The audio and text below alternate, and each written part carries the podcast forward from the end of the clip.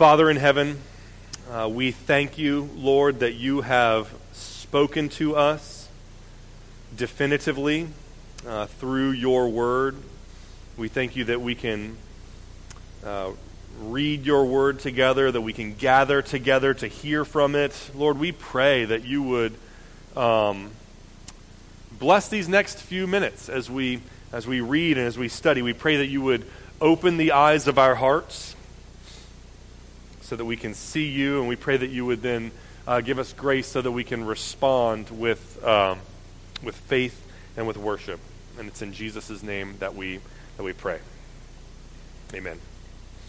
Okay, chapter 1 it says Naaman, the commander of the army of the king of Syria, was a great man with his master in high favor, because by him the Lord had given victory to Syria. He was a mighty man of valor.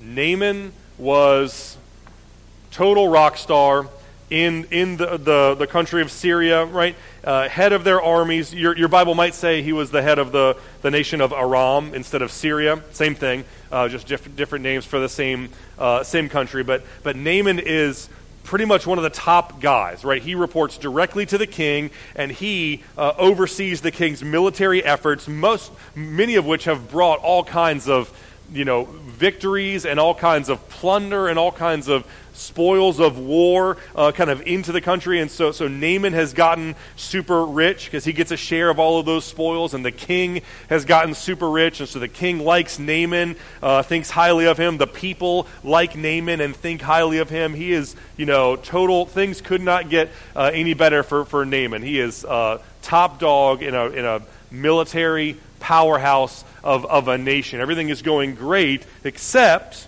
this last phrase in verse 1. He was a mighty man of valor, but he was a leper. So Naaman, uh, things are going very well for him, but he's got leprosy. And leprosy in Scripture uh, is kind of a blanket term to, to describe any number of different uh, infectious skin diseases, but more often than not, when you see it, it's referring to uh, something that is today known as Hansen's disease, which is a uh, kind of a bacterial infection that gives you lesions on your skin, but it also causes nerve damage. Um, it causes you to lose feeling in your in your limbs. Uh, they go entirely numb. It would cause physical weakness. It would cause um, uh, like your it would it would affect your eyesight. Um, you'd, you'd, go go blind over time. Eventually, you'd die from it. Right. Eventually, you die from from leprosy. One of the you know oftentimes how it would uh, you know manifest itself is you have your, your limbs go numb and you would injure yourself, but you wouldn't be able to feel it. And so those injuries would go untreated over time. They'd get infected if they're not cleaned or you know treated properly, and so you'd have to either amputate limbs or your limb would literally just uh, fall off. It, it, would just it would die and, and fall off. So it was a really nasty, really uh, ugly disease. Uh, it was super contagious. You got leprosy. You contracted leprosy from being in close contact with someone else who had it, which means that communities as a whole would quarantine people that had leprosy, uh, they w- or people that were even suspected of having leprosy. Right? They would they would kind of make sure that they were in isolation so it wouldn't spread to the rest of the healthy people. There was no treatment. There was no cure. It was a devastating diagnosis that was effectively a death sentence a, a slow, painful, awful, terrible death sentence.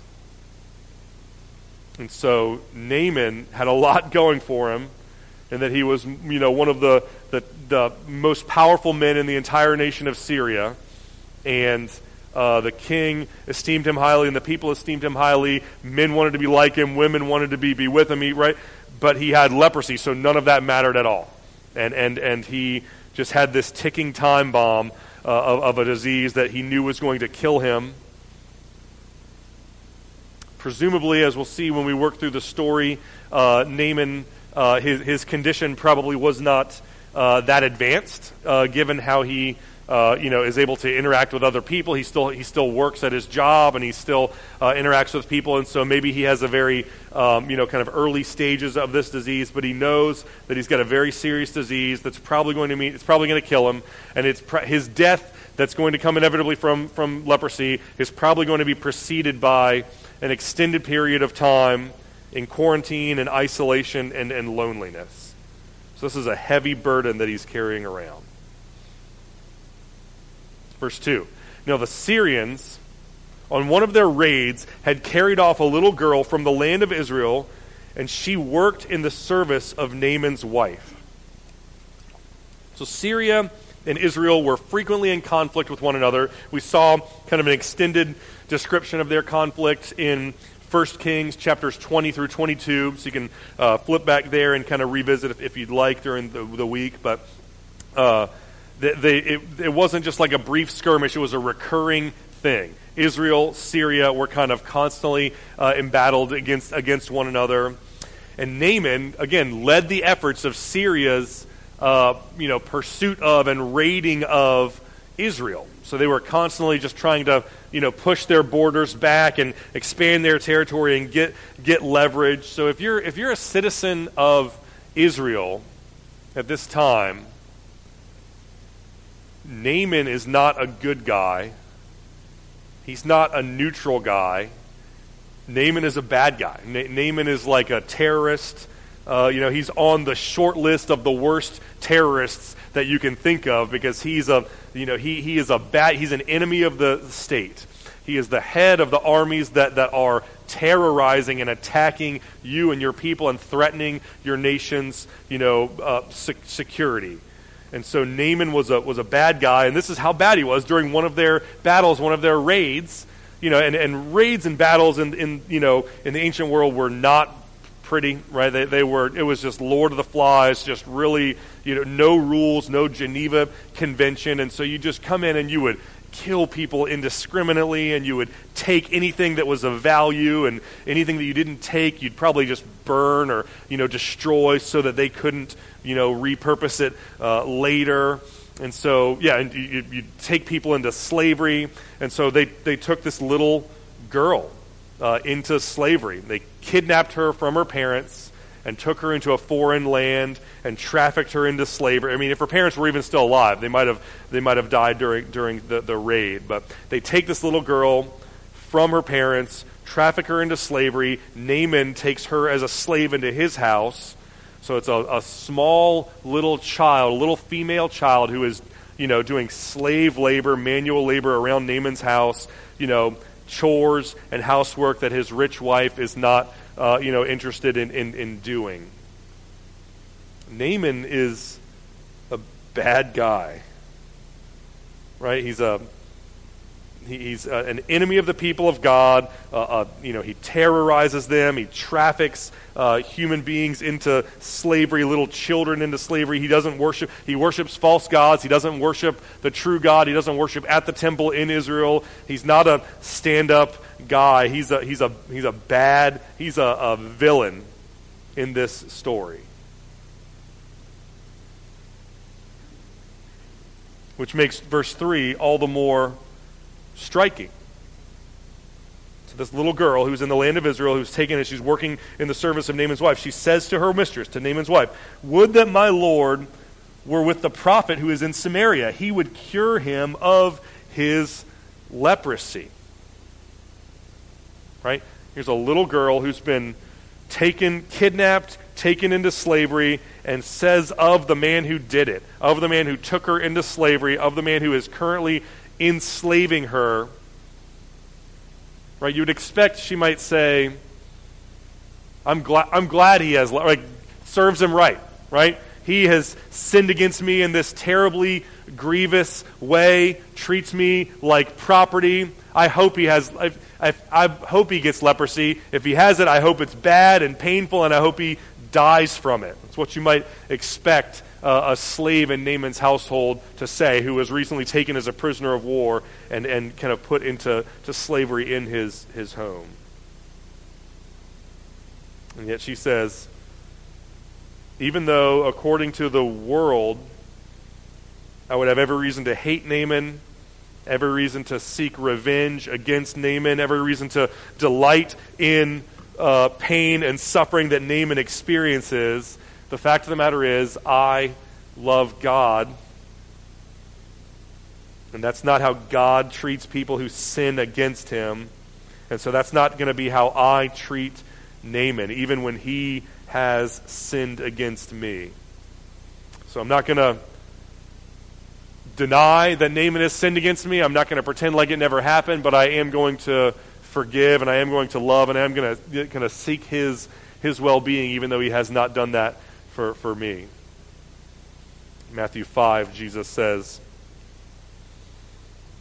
You have heard that it was said that you shall love your neighbor and hate your enemy, but I say to you, love your enemies and pray for those who persecute you for God makes his sun rise both on the good and on the evil, and God sends his rain on the just and on the unjust. So if, if, if God is, is willing to be gracious to wicked people and unjust people, then God wants his people to, to love and pray for their, their enemies.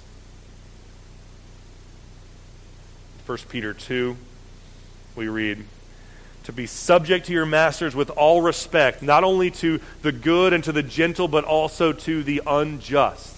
For it is commendable if someone bears up under pain of unjust suffering because they are conscious of God. But if you endure suffering as the result of doing good, this is a gracious thing in the sight of God.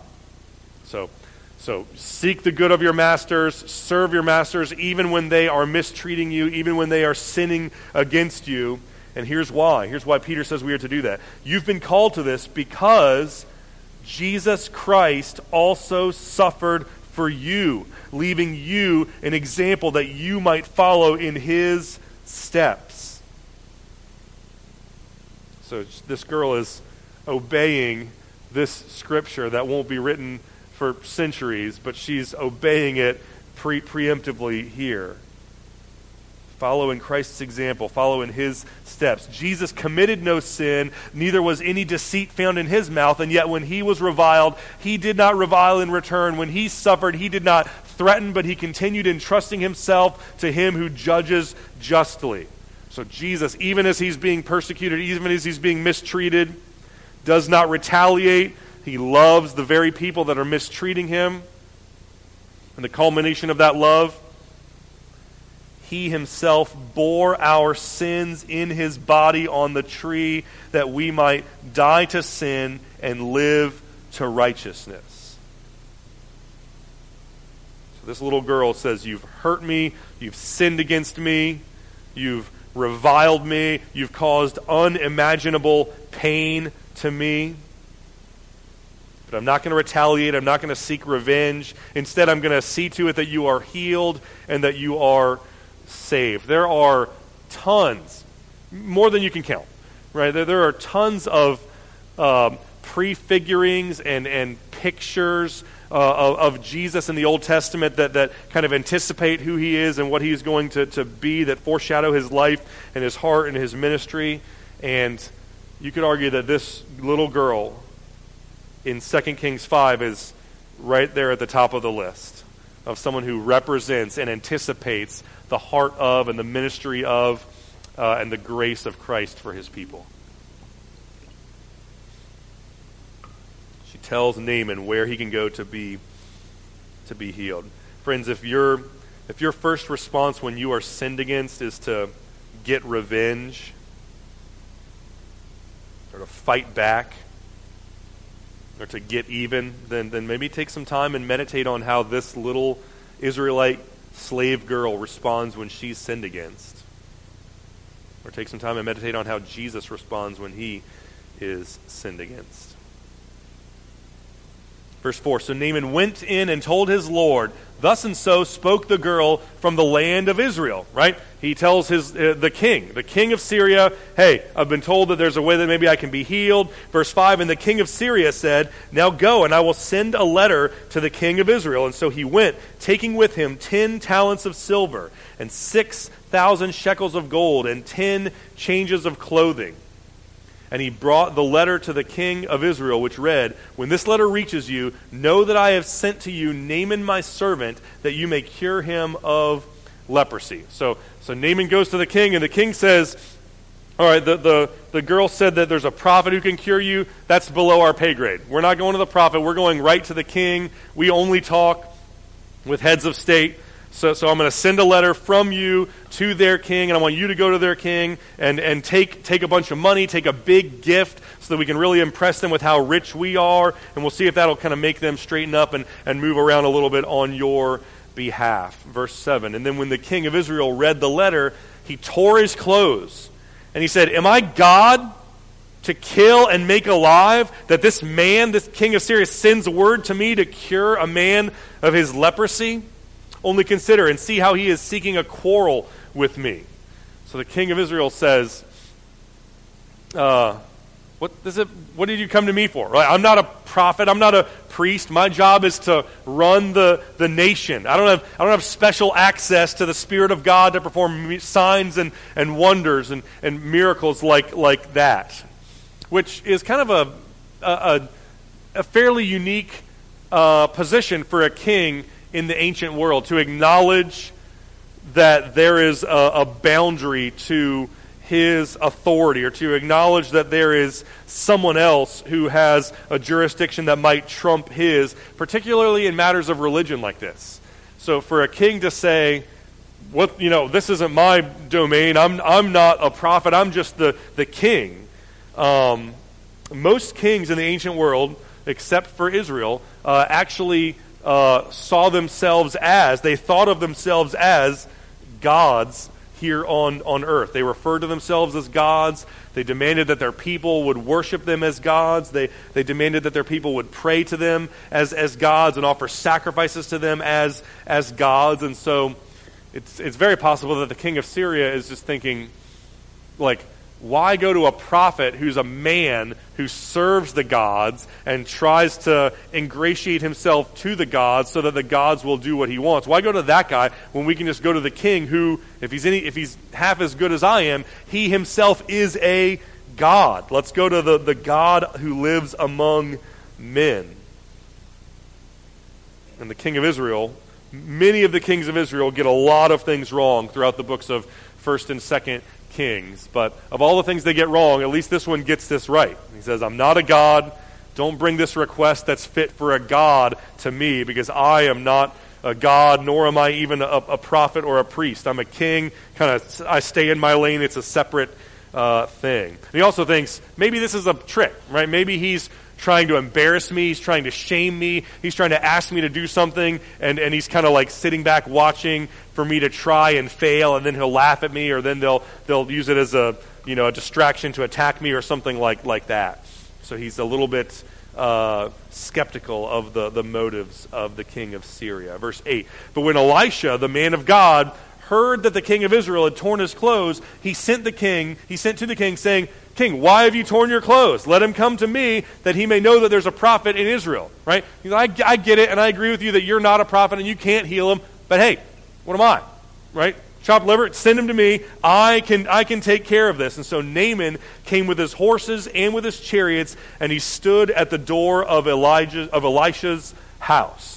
So Naaman is traveling, again, uh, tons and tons of silver and gold and gifts and money and people and a huge uh, caravan that he's traveling with. And he brings this massive entourage with all of this stuff to uh, Elisha's humble little, you know, house that he bought with, you know, people's tithes and offerings is you know humble little house and a massive he's trying to paint this like huge like disparity here this huge contrast between uh, Naaman the Syrian rich caravan all of the, you know and then Elisha's little home that he that he comes up to seeming to imply that that Naaman uh, thinks man I am I'm a big deal, right? I'm a big deal. That's why I have all this stuff. That's why I have all these people. I have a huge motorcade, right? Everyone, you know, walks on eggshells around me and rolls out the red carpet for me because I am a big deal. And so surely Elisha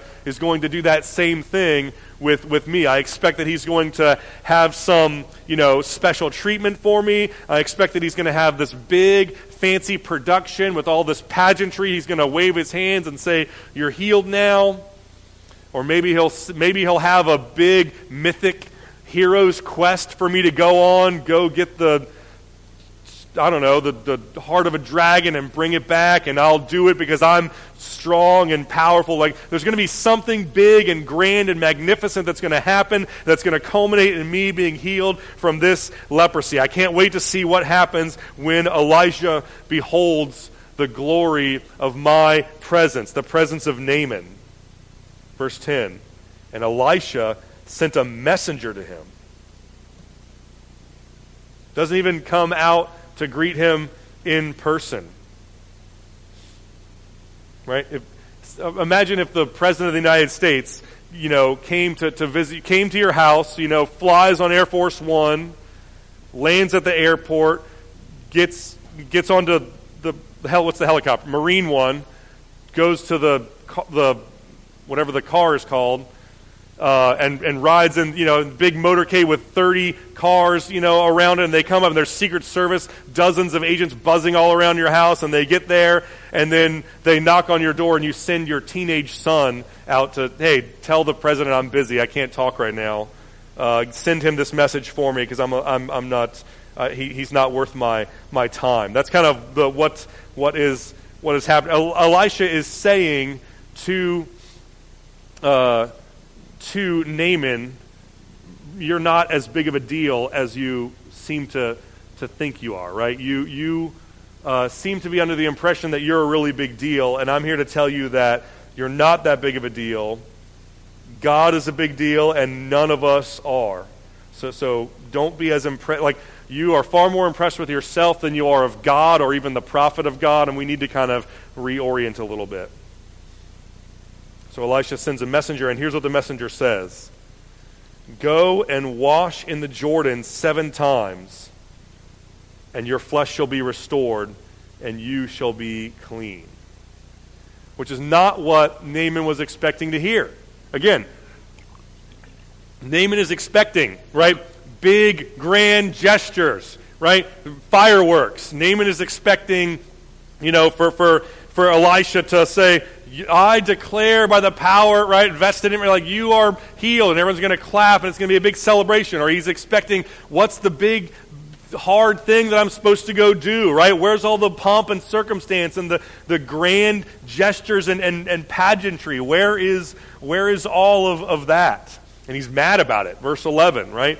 Naaman was very angry, and he went away, saying, Behold, I thought that he would surely come out and stand and call upon the name of the Lord his God and wave his hand over the, over the place and cure the, the leper, right? I thought I was a big deal. I thought that there was going to be this big procession, and this is so small and ordinary that, frankly, it's, insult, it's insulting to me.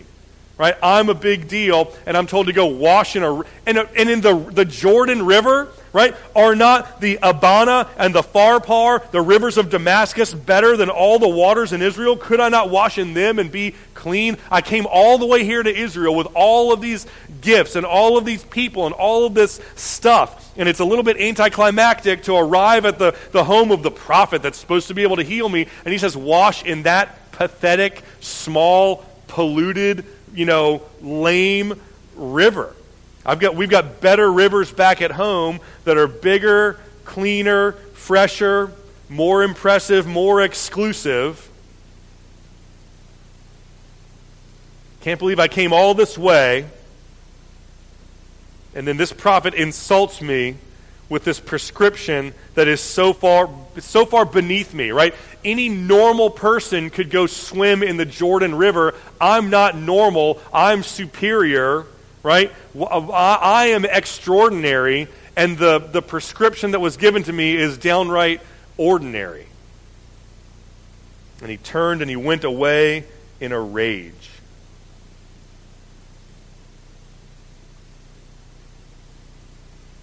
Naaman thought he was a big deal.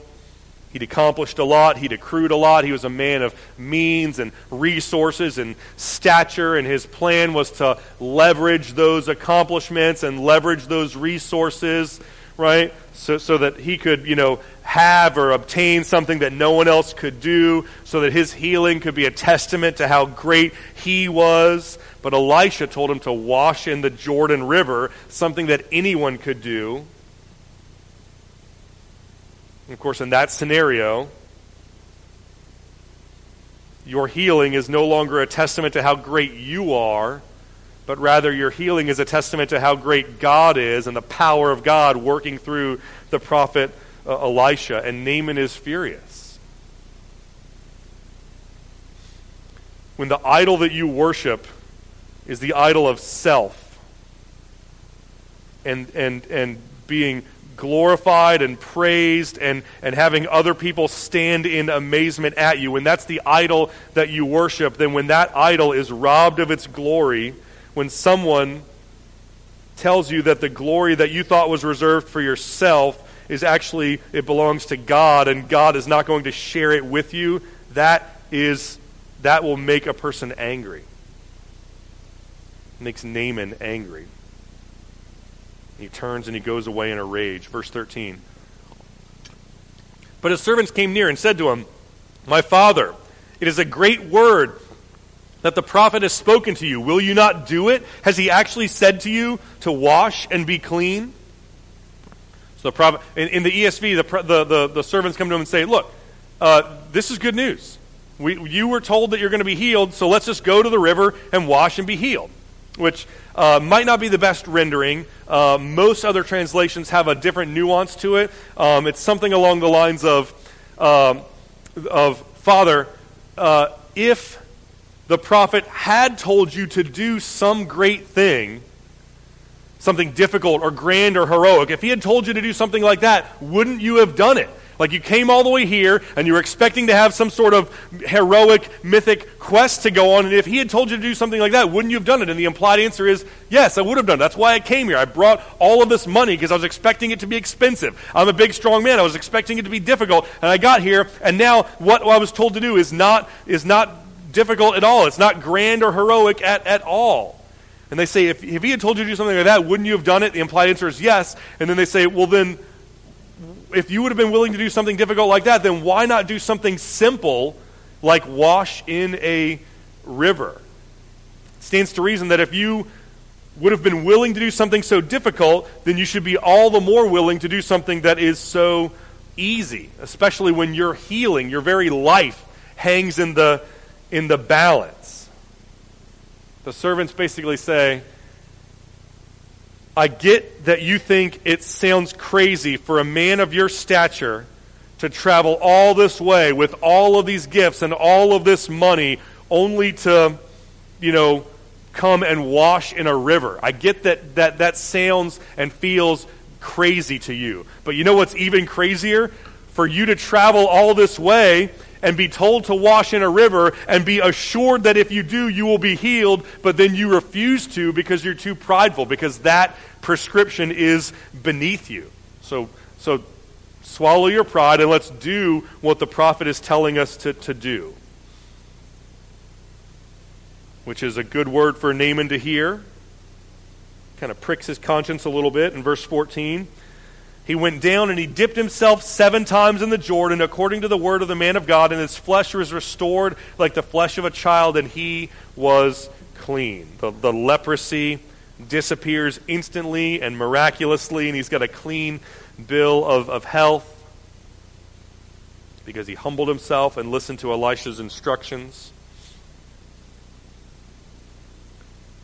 There are, there are a couple, before we move on, there are, there are two like massive gospel themes that I want to point out of what's going on here with, with Naaman and his, his healing.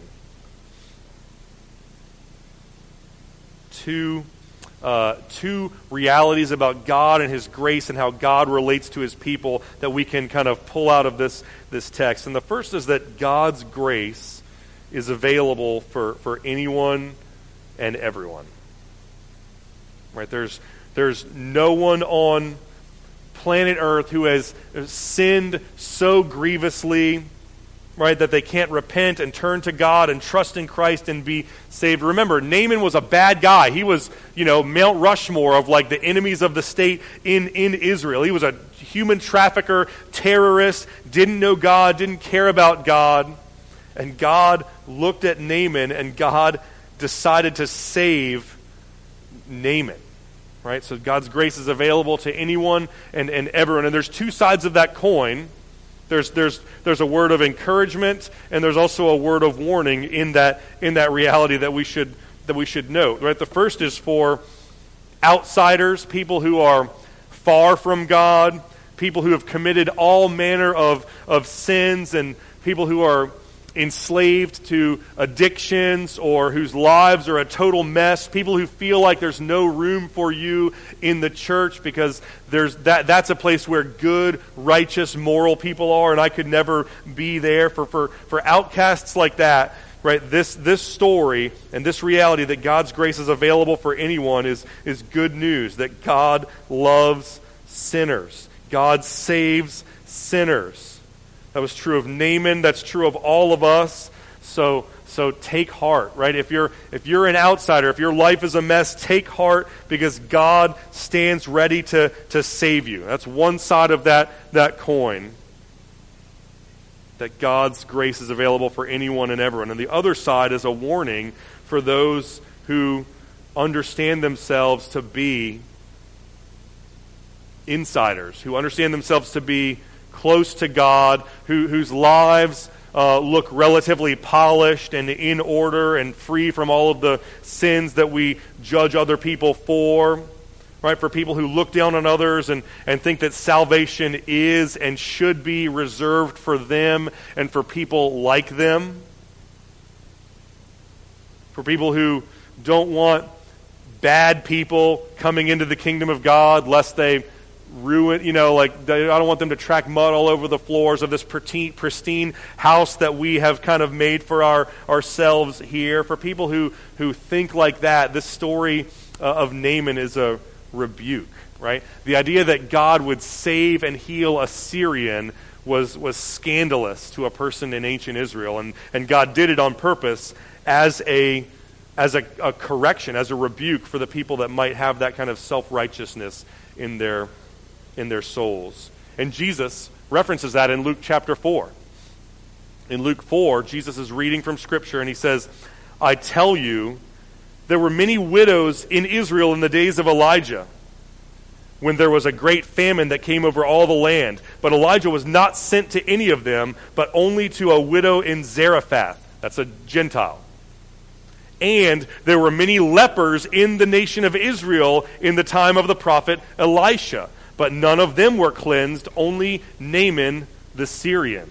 Right? So, so Jesus is saying God loves to save sinners, but God is not obligated to save only the sinners that you approve of, only the sinners that look like you and think like you, and the, the sinners that would not threaten to disrupt the status quo that you have become accustomed to. God saves sinners from anywhere and everywhere. God's grace is available to anyone and everyone. That's one point that we can kind of tease out of this story uh, with Naaman the Syrian. And the, the second is this that God's grace is given on his terms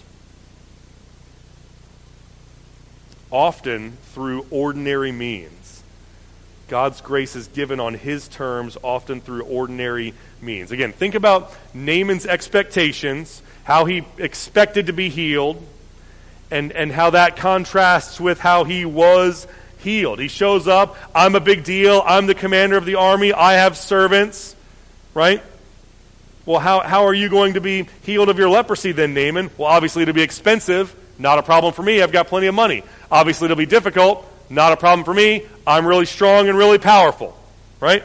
Naaman's expectation, which is why he showed up with a huge caravan and all this money and all these gifts, and how does God heal him?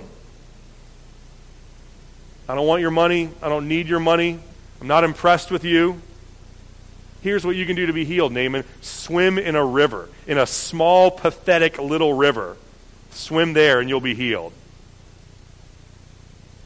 Anyone can do that. A child could do that. That's the, that's the point, right? Naaman's thinking, if, I, if, I, if, if that's all I had to do, then why have I spent my whole life making all of this money, accumulating all of these possessions? Why have I spent my whole life trying to be and, and uh, aspiring to be extraordinary when, when now I'm finding out that God gives grace to people through means that are downright ordinary. And that's exactly the point, and that's exactly how the gospel works as well. God's grace is available to anyone and everyone, absolutely true, but you can't buy it. You have to receive it. Right? You receive the grace of God by confessing that you're a sinner. I'm not good enough. I'm not smart enough. I'm not powerful enough. I need a Savior. I cannot save myself, so I'm going to look to Jesus instead of myself to save me. My righteousness is not sufficient, so I need Jesus' righteousness to be imputed to me. When I stand before God, I'm not going to appeal to myself. Instead, I'm going to appeal to Jesus and who He is and what He has done. Accepting the gospel, in one sense, is very easy. Anyone can do it. And in another sense, it is incredibly difficult particularly for the self righteous and the self reliant and the self assured. Which is why Paul says that the gospel of Christ crucified is a stumbling block to people like that. It's a stumbling block, meaning that they, they trip and fall over the idea that they are not good enough. They trip and fall over the idea that they need God's grace, and they even need the same grace that, that, that bad people need. They trip and fall over the idea that bad people have access to the same grace from God that they have.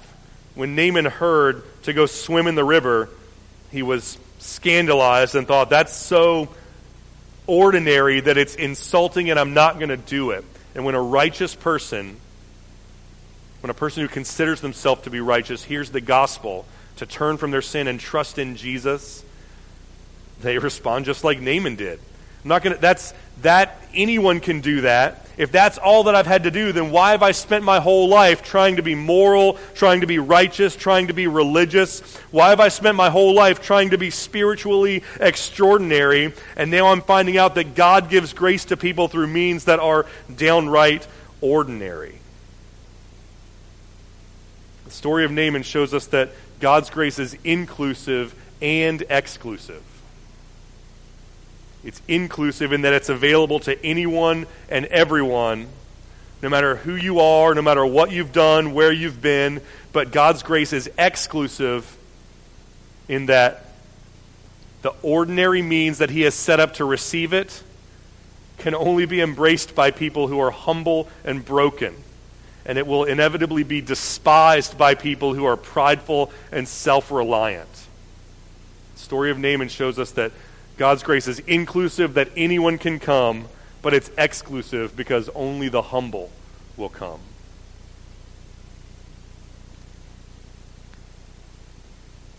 God's grace is available for anyone, but it's given on his terms through ordinary means of repentance and, and faith. Verse 15.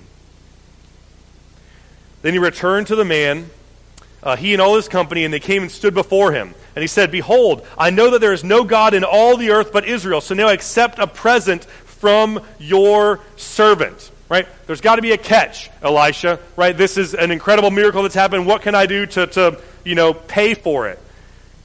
But he said, As the Lord lives, before whom I stand, I will receive nothing. Right? Naaman, it's free. You can't buy it. And he urged Elisha to take it, but Elisha refused, right? He's driving the point home. You can't pay for it, right? God's grace is free. You can't buy it. You can only receive it. Verse 17 Then Naaman said, If not, then please let there be given to your servant two mule loads of earth. For from now on your servant will not offer burnt offering or sacrifice to any God but the Lord. So, Elisha, I've, I've been healed, I've been saved, and now I recognize that my gods that I worshiped in Syria are false, and I'm only going to worship the true God from this point forward, and I want to worship the true God on the, the land that, that you know, God, if God has kind of made this, this nation of Israel sacred, then I want to worship God on that sacred ground. So I want to take this earth back to Syria with me so that I can worship God on the land of, of Israel. Naaman is, is converted and wants to worship God.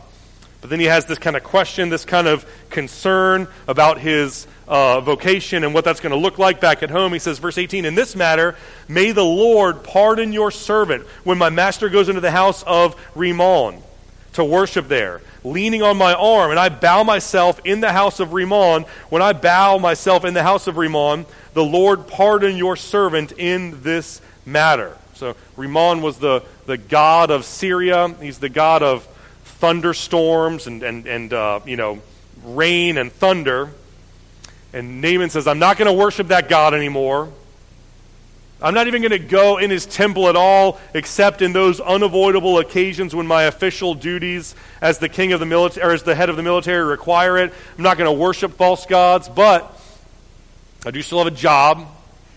And so I need to figure out how to be a good employee without compromising my faith and my integrity as a, as a believer and a follower of, of God. And so there's going to be times when I have to, I, as the king's right hand man, I've got to help the king walk in. If he's old, maybe he needs to lean on me, or maybe he needs me as his bodyguard to kind of watch out and make sure no one's going to try and assassinate him. So if, if I find myself in the temple of this false God, if I even find myself kind of kneeling before him as the king is leaning on me and says, Hey, I want to kneel, so help me kneel down, I want you to know that, well, A, should I do it? Like, will God forgive me for doing that? And Elisha says, Go in peace, verse 19. Meaning it's okay. Like, I, like I, I hear what you're saying, I get what you're talking about, and that's right. Uh, don't, you know, only worship God from this point forward. Don't ever worship Rimmon again. And so, if your job requires you to worship that God, then don't do it. You can't. If the king says, I want you, Naaman, to kneel down and worship this God, and if you don't, I'm going to kill you, then don't do it. If you perish, you perish. But if you're just helping your boss walk in and your boss is the one worshiping this God and you're not and you're you know very clear on that then sure that's fine right be a good believer and worship God only but also be a good employee and, and do your job and serve your boss that's not that's not a problem so Naaman heads back home. Skin is clean and smooth, ready to go back to Syria and live as a godly believer in a foreign land. But when Naaman had gone a short distance, verse 20, Gehazi, the servant of Elisha, the man of God, said, See, my master has spared this Naaman the Syrian in not accepting from his hand what he brought. As the Lord lives, I will run after him and get something from him. Gehazi wants to cash in on this miracle that's just, that's just happened. And look specifically at the language that Gehazi uses and see what it tells us about his underlying motives. He says, My master has spared Naaman. Meaning, like, he let him off the hook. Right? Naaman, Naaman was a bad guy. He deserved leprosy. I, he should have died from it. He's he's an enemy of the state. He's an enemy of God. He's an enemy of the people of God, right? So he should have had leprosy. And if not, if, if he's going to be healed of leprosy, then we should have at least extracted a pound of flesh. Like we should have at least taken his money. Like we should have made it hurt a little bit because he's a bad guy. I don't want bad I don't want God's grace to be given to bad people. Just a chapter ago, Elisha provided oil for a widow and her family Gehazi wasn't complaining about that. He uh, gave a, a, child to a barren woman, no complaints there. He raised that child from the dead after he died. Gehazi was on board with all of those, but there's something different about Naaman, and it's that Gehazi thinks Naaman is a bad guy, and he doesn't deserve God's grace. And if he's going to be blessed by God, then daggone it, he should pay for it. And, and who does Elisha think he is for sparing Naaman and letting him off the hook giving him this blessing and grace from God without making him hurt a little bit. So that's part of part of Gehazi's motivation is self-righteousness and judgmentalism. The other is just plain just good old-fashioned greed, right? I will run after him and get something from him, right? I'm, I want money. I want clothes. I want stuff. I want things. Verse 21. So, so Gehazi follows Naaman And Naaman saw that someone was running after him, and he got down from his chariot to meet him. He said, Is all well? And he said, All is well. But my master has sent me to say to you, There's just now come to me from the hill country of Ephraim two young men of the sons of the prophets. Please give them a talent of silver and two changes of clothing. So he's lying. That's a lie. Uh, you know, we don't. I mean, we don't know if there really were two men from Ephraim or not. Um, the text doesn't say. Probably not. Uh, but we do know that that Elisha did not send Gehazi to say those things, which is what a, which is what Gehazi said happened. So so Gehazi's lying. Verse 23. And Naaman said, Please, accept two talents, right? And he urged him. He tied up two talents of silver in bags with changes of clothing and laid them on his servants, and they carried them before Gehazi, right? He was like, I was willing to part with all of this. So, yeah, you can have what you asked for, and even then some. I'm happy to, to give it to you. And he went, verse 24, he went, came to the hill, and he took from them, took from their hand and put them in the house, and he sent the men away, and they departed. So Gehazi is now trying to cover it up, right? Uh, send the witnesses of this uh, devious act, send them away so they don't cross paths with Elisha and tell him what I did. Take the evidence, the money, and hide it uh, in, in the house so Elisha can't see it, and maybe I won't get in trouble. Verse 25 He went in and stood before his master, and Elisha said to him, Where have you been, Gehazi? Right? Classic question. He asked to a guilty party. Right? Do you, you know why I pulled you over? Right? Kid with chocolate on his face. What have you been doing out here? And you walk downstairs. And then the classic answer from the guilty party Your servant went nowhere. Right? Uh, I don't know what you're talking about. I haven't been doing anything, haven't been going anywhere, nothing has happened. Verse 26. But he said to him, Gehazi, did not my heart go when the man turned from his chariot to meet you? Bro, I'm a prophet. God gives me special revelation on the regular. Like, I, I, I saw it in real time as it was happening. Are you lying to me, trying to hide it from me? Was this a time to accept money and garments and olive orchards and vineyards and sheep and oxen and male servants and female servants now of all times? Therefore, the leprosy of Naaman shall cling to you and your descendants forever. And he went out from his presence, a leper like snow.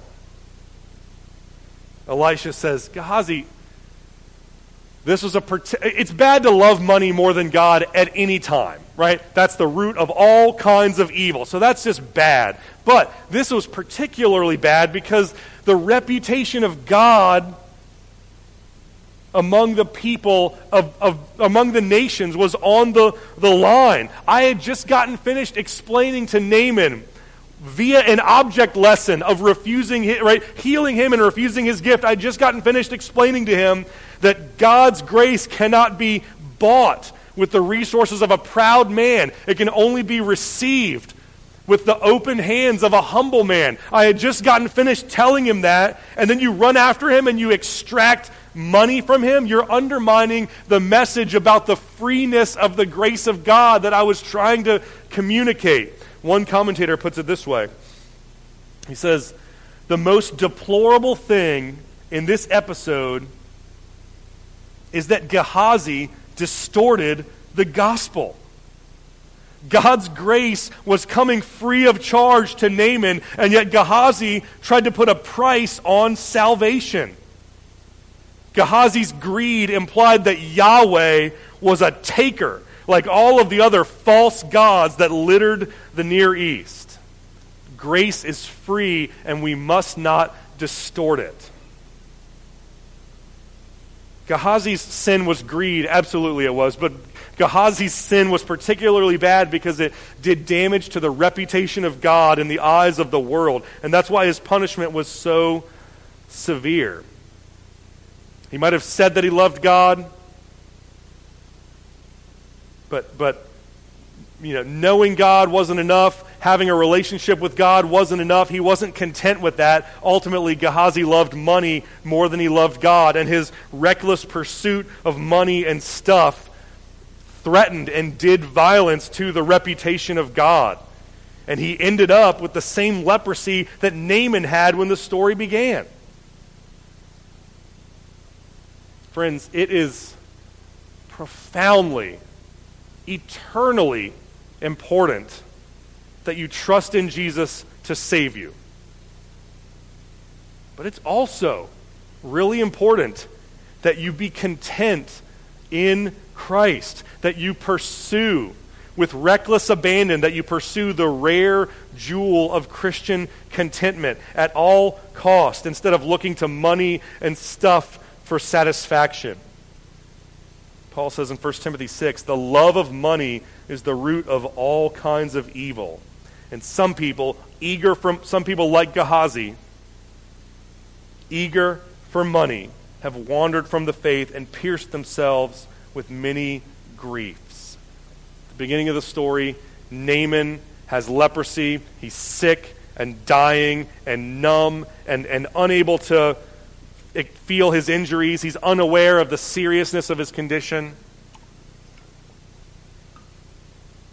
And it's going to get worse and kill him. At the beginning of the story, that's Naaman. At the end of the story, that's Gehazi. None of us here have leprosy. But the Bible's picture of, description of sin looks a lot like leprosy of the heart, right? Your soul is sick and dying and numb to its effects, right? And blind to how it is hurting you and killing you. In the ancient world, if you get leprosy, you die, period. No questions asked. When we sin against God, when our heart is infected with spiritual leprosy, it will kill us. No questions asked. There's no escaping it.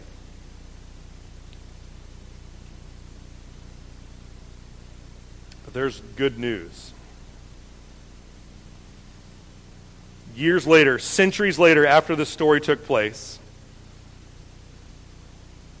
God sent another servant into the world. Not the little Israelite servant girl, but another servant, a better servant. And like her, that servant would forgive the sins that were committed against him. But even more so, that servant would, would take the punishment for their sins upon himself so that they can be restored and, and made new. Right? Naaman is cleansed, Naaman is healed, and his leprosy is transferred to Gehazi. And that transfer points in some small way to the transfer that took place at the cross, where the one who knew no sin is made to be sin for us, where, where Christ takes on the leprosy of the world, where Christ is excluded from the presence of God, so that his people, so that we might be cleansed and healed and brought near. Jesus took your punishment so that you could have his reward. And all you have to do is come to him, and tr- all Naaman had to do was swim in the Jordan. All you have to do is come to Christ and trust in Him.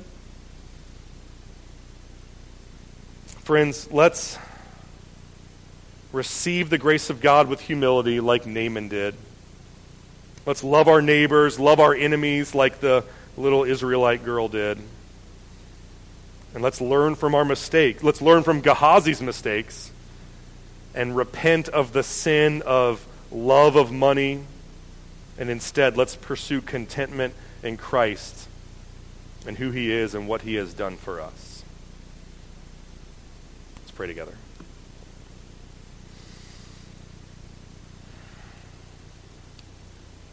Lord Jesus, we thank you that you have come to save us, that you have loved your enemies and forgiven your enemies and given your life and taken the, the punishment of your enemies upon yourself so that we can be saved. Lord, we pray that we could trust in you. We pray that we could receive your grace. We pray that we could be content in you. And we pray that we could love others just as you have loved us.